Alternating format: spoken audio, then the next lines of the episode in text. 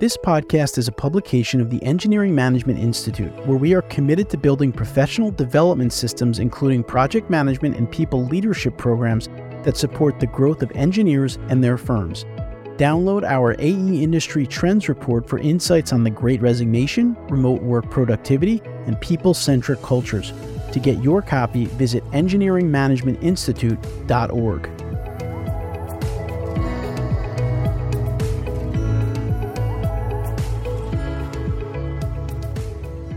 Welcome to this episode of the AEC Engineering Technology Podcast, a podcast dedicated to helping engineering professionals find technology that fits their needs. This podcast is the third episode in our 10 episode series called Unveiling Tech Horizons. Throughout the series, we will revolutionize AEC consulting by delving into cutting edge technologies such as AI, BIM, digital twins, PM resourcing tools, and more. In this episode, I'll be speaking with Shawn Allan, the Vice President and Global Technical Leader of Digital Technology at WSP. We'll discuss how technology is helping to make buildings more resilient, supporting the transition to net zero, and helping us to better understand and manage climate risks. With that, let's jump into today's episode.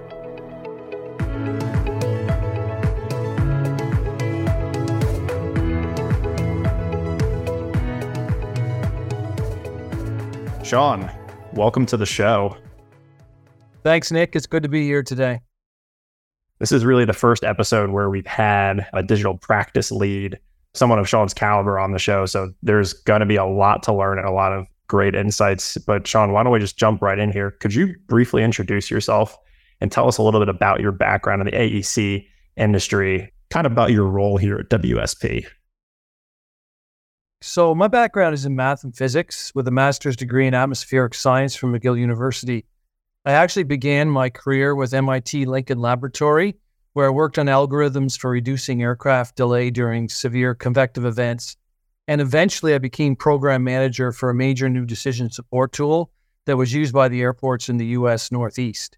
It was a real formative time in my life. I lived in New York during 9 11, I had my first two children there. And in 2004, I made a decision to sort of join the consulting world and went to AMEC. And it was there that I led and grew a MetOcean team over a period of about nine years that was heavily involved in road weather prediction services and MetOcean services around hydrodynamic modeling for coastal and ocean environments. After a period of time, I was asked to chair a global innovation committee at AMEC. And I did that for two years. And then that led to a formal digital leadership position for their global consulting business unit just prior to the pandemic. I filled that role for about three years, and then Wood decided to sell off that part of the business to WSP. So I joined WSP about a year ago, and I've been working ever since on helping architect their global digital strategy with their chief technology officer. Which is really an amazing background, Shawn, and kind of how you've gotten to this point. And very hot topic in the industry right now, right? Net zero and the fact that a lot of different individuals are trying to kind of strive towards this goal. But could you talk a little bit about how your efforts at WSP and technology in general are helping to address resilient design and net zero ambitions? In the design of buildings, you ultimately want to achieve the lowest amount of embodied carbon possible. You want to maximize the energy efficiency of buildings you want to design them so that they're resilient to extreme weather events. You want the best user experiences. You want to harness sunlight to get the most out of that building from an energy point of view.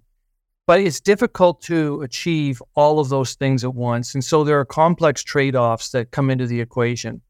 And that's really where technology comes in.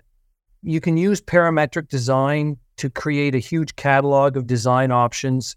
You can test variations in embodied carbon energy strategies, et cetera. And then you can visualize those very easily using 3D models, game engines, et cetera. And that sort of naturally leads to another field, which is design optioneering and understanding what options you potentially can take to maximize those your success criteria against various trade-offs. And machine learning comes into all of that too at the end of the day. And so, really, this is what technology does it allows you to do many, many simulations against a variety of success outcomes that you're desiring to achieve around carbon, resilience, all of these things to really get to a successful project end. Another better known, maybe more widely ex- known example is really to incorporate climate change projections into design. And that's really where my background as a climate scientist comes in. This might seem straightforward, but there's actually a lot involved in taking a coarse climate grid and then downscaling that to the level of an office building, modeling in the local influences that are there as well, and then building extreme value analysis off the back of that to incorporate design impacts. And there's a lot of uncertainty in those future projections as well that you have to sort of understand and account for. And so that's another area where technology really makes all the difference in the world. I'm sure your clients are, are driving some of this too, right? You'll hear a lot, and I can even speak from my line of work where clients are really interested in hey, how is my asset or my structure going to affect climate change and all of those parameters? But could you talk a little bit about how maybe from the the client side, some of your guys' clients are leading this innovation charge? Really, what I would say is that innovation is not something that you sit down, design, and toss over to someone for adoption. It's just not the way it works. It sort of starts metaphorically with a scribble on a paper based on a problem that the client has told you about. And then that usually comes to life via computer code, and then it's iteratively tested based on a continuous feedback mechanism with the client over a period of time. You learn from the successes, you learn from the failures, and ultimately the client shapes that innovation every step of the way. And I also personally believe that innovation is not something that should ever be finished. When you build something to address a particular problem, you never stop. You always continue to make it better. You challenge the assumptions all the time because the world around us is changing constantly. It never stops changing. The client's needs are always changing. And this concept is what I call really rapid prototyping. I was heavily influenced in my thinking in this particular area from working at MIT Lincoln Laboratory, where I had a really good mentor, somebody called James Evans, who was a, a brilliant scientist at that time. And they built decision support systems live with their clients that were used in the real world under extremely critical conditions. Air traffic controllers are managing planes. And really, that way of thinking, it's no different from a client has a problem. We need to address it. You go alongside of them every step of the way. You test and learn, you test and learn, and gradually build it up over time. There's been a lot of talk about all sorts of, of these emerging technologies, right? In kind of mainstream media, right? Like large language models like ChatGPT, artificial intelligence, data analytics. But what role are emerging technologies like those helping us become more resilient to a changing climate and aiding essentially right this race to net zero yeah for sure. So the currency of artificial intelligence is really the data we have today fed by ever increasing number of shrinking sensors. And really what's held us back in the past is the ability to easily organize this data and manage it and make sense of it. And those challenges still exist but i would say you know with generative ai having burst onto the scene this year I mean, it's been around, but it really got mainstream attention in the last year. It has really driven us forward in our ability to harness and unlock the value of that data. And you just think about something like the collective body of knowledge and documents. Large language models can summarize all that information in seconds and allow us to stop reinventing the wheel. Say we have a project and we're trying to understand community engagement from the past, the local regulatory environment, et cetera. Maybe the project stopped and started. A large language model can go scan all of that data from past and very, very quickly give you the key nuggets out of it to arrive at, you know, key information that can get things moving much more quickly. Another thing is that generative AI is very, very good at building video and picture. It generates imagery from input that you give it. And a lot of our currency in the technology world is in our ability to persuade people through technology to do something. And you do that through the visual. And so, generative AI, now you can just say, I'd like a, a building that looks like this, and this is the kind of traffic flow of people within it, and this is sort of the lighting systems. And we want people to feel really good in that environment. And we can feed it into a, a model now and quickly sort of illustrate that in seconds, where before you would have had to have a a graphic designer do all that work.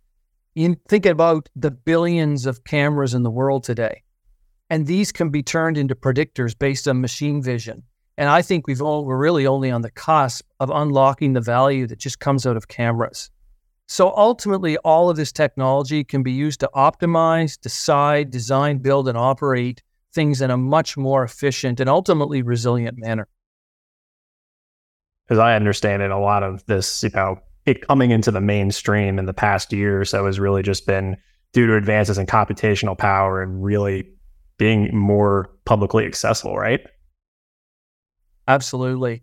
Moore's law, doubling of computing power every year, and that's what's happened, and that's what's driving a lot of our ability to do this. For everyone listening, right? Like just think about how much progress we've made in the past year. And then as that as Shawn said, with Moore's Law doubling that each year, it becomes really exciting to think about what the future holds. Yeah, just on that, Nick, uh, very quickly. Gartner is estimating that whereas generative AI today is used in only about 10% of text and data processing, in just a year and a half, they're expecting that 70% of all data and text processing will have generative AI attached to it in some way. I mean, that is a massive leap from where we are today taking this to a little more of a tangible, let's say, you know, program or software, right? Could you talk to us a little bit about Climate View and what you guys have got going on with it? Climate View is a suite of tools that we have that help clients improve their resilience practices by monitoring future climate impacts, helping communities visualize what that means, and ultimately plan and create mitigation strategies with their local uh, leaders around all of that. So I'll just talk a little bit about some of the, the tools within the Climate View brand. So we have adaptive pathways, and that's an optimization tool that quantifies uncertainty for decision makers, provides alternative scenarios, and produces optimum pathways which are flexible to future change. Aperture is a stakeholder consultation management tool that uses AI to quickly bring out the relevant information that is gathered from the thousands of stakeholders in big projects.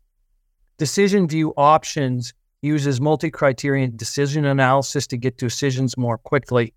Flood view is another thing that we've heard a lot about, and that this is a, a mobile application that is used to visualize 2D floodplain maps, turn those into 3D visualizations of where the water will be against, say, your doorway in a neighborhood.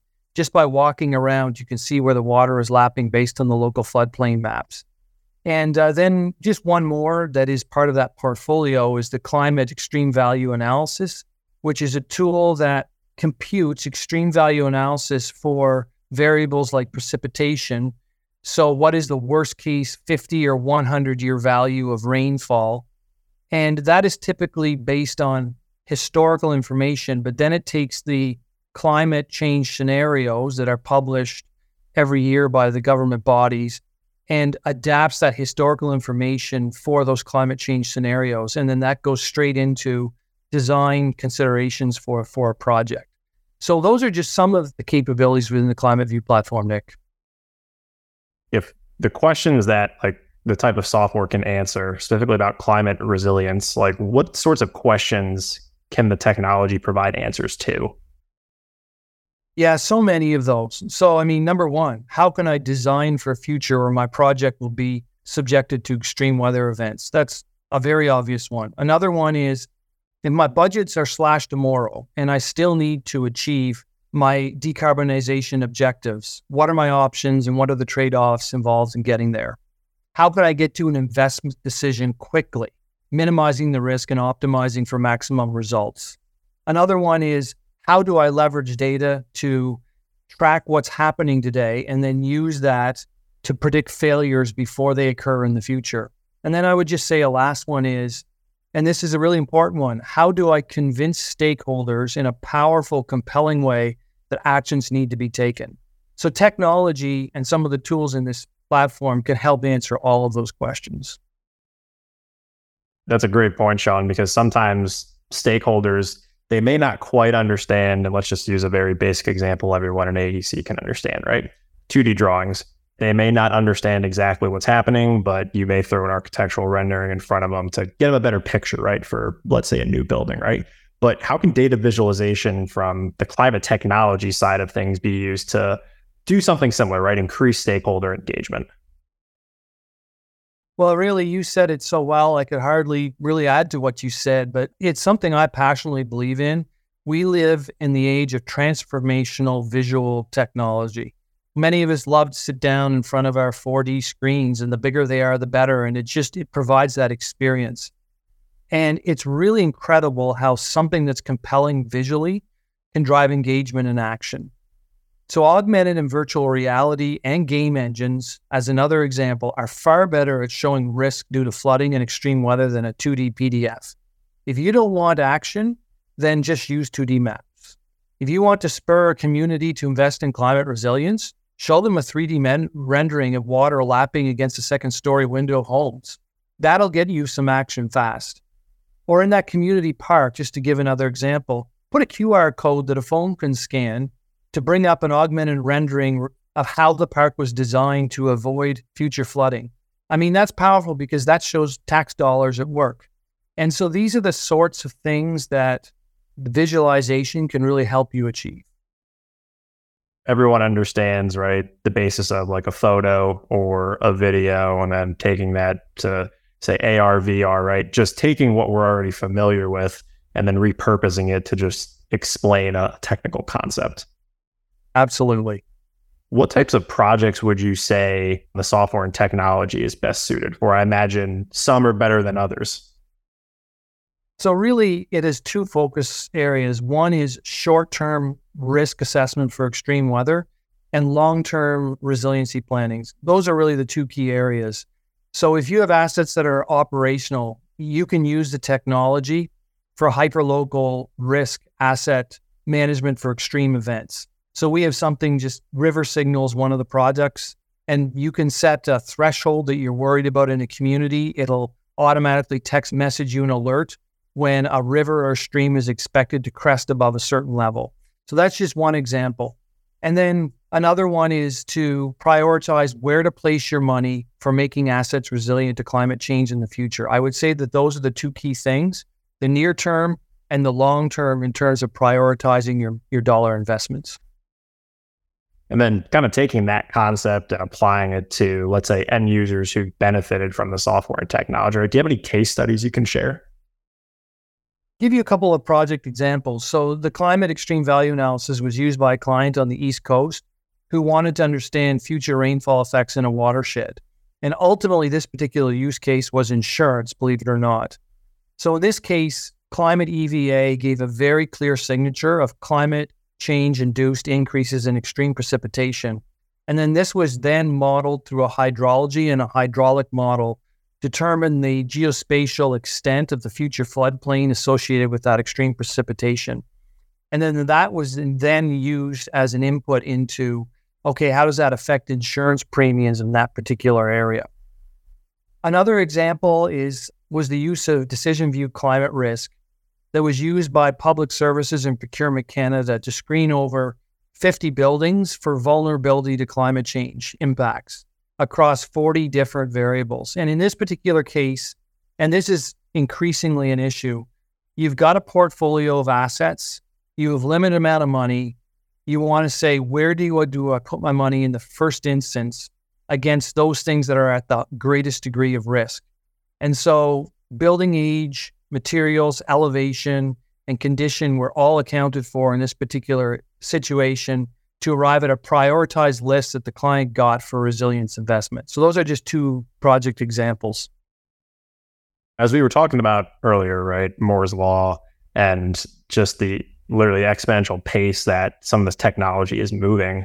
Like, what are the future trends that you're seeing in climate resilience technology, and how does that all kind of play with what's available today? A little bit of research here. So, Verdantix estimates that the market for portfolio level physical and transition risk analysis will grow at a compound annual growth rate of about 40% over the next four years. They also predict that the market for asset level scenario modeling will grow by about 35% over the same period, and that there will be about a 41% growth for business performance, climate risk, analysis. So you know, businesses are increasingly being asked by their insurers, what is your risk exposure to climate change? And that is driving a whole catalog of assessments and work from consultants like us to address that kind of a question. From a technology point of view, generative AI, machine learning, optimization technologies, modeling, LiDAR mounted on drones into 3D models from point clouds, all combine these elements into technology really that is going to be an incredible demand in the future. And in particular, I do think that generative AI is going to massively speed up our ability to assimilate large quantities of information needed to assess project vulnerability, simplify stakeholder engagement, et cetera. And then if you combine that with increasing ability to do scenario analysis, like I talked earlier about with optioneering technologies, the visual technology to convey that information and then you even take something like modern methods of construction in the in the building space, which is really modular design and the building information standards that go along with that. There's going to be significant disruption that will propel a lot of advancements in climate resiliency and decarbonization efforts. So, I know that's a bit of a long winded answer, but when you look at the convergence of what is the risk, here are the technologies that you can bring to bear to start to answer some of those questions and the massive leap just in this year alone in computational technologies. We're going to see big changes in the next five years. We actually just had um i guess a few episodes on the podcast and he had mentioned you know take a, a structural analysis model as an example right? Like finite element model that may take half an hour to run through traditional methods right but what artificial intelligence is starting to do is being able to make some assumptions and interpolations, take that modeling down from a matter of, you know, say 30 minutes to a matter of seconds, right? Well, what does that mean? In the case of consultants like WSP, there may be opportunities to just help deliver to clients the same quality or better faster, right? Which is just really amazing, kind of based on what we've seen and what we've talked about today. It's well said, Nick. I couldn't agree more. What advice would you give to aspiring engineers who are interested in pursuing a career like yours? That's a great question. You know, this is what I would say. I would say that a good attitude and building relationships are just as necessary as technical skills. If you excel in all three and throw in hard work, you're going to go far. But another element of this is that success is not just how far up the career ladder you climb, it's really about living your values from day to day. And increasingly, we see more and more people who really sort of care about that. How am I making a difference in what I'm doing? And then the last thing I would say is this never stop learning because skills become obsolete faster than you would ever think. And so it's really important to have that built in mindset of what I know today may not be necessary to succeed tomorrow. So those are just a few things that I would offer to aspiring engineers. Shawn, if our listeners want to connect with you, ask you some more questions, get some more advice, like what's the best way for them to reach you? Happy to have them email me, Nick. My email address is Shawn, S H A W N, Allan. So it's Shawn.Allan, A L L A N, at WSP.com. Excellent. And for anyone who's listening, didn't have a pen and paper to write it down, that'll be included in the show notes. So please, if you'd like to reach out to Shawn, feel free. But Shawn, again, thank you so much for taking the time today. It's been a pleasure. Happy to be here. Thank you, Nick. Please remember, you can find the show notes for this episode at aectechpodcast.com. There, you will find a summary of key points discussed in today's episode, as well as links to any of the resources, websites, or books mentioned during this episode.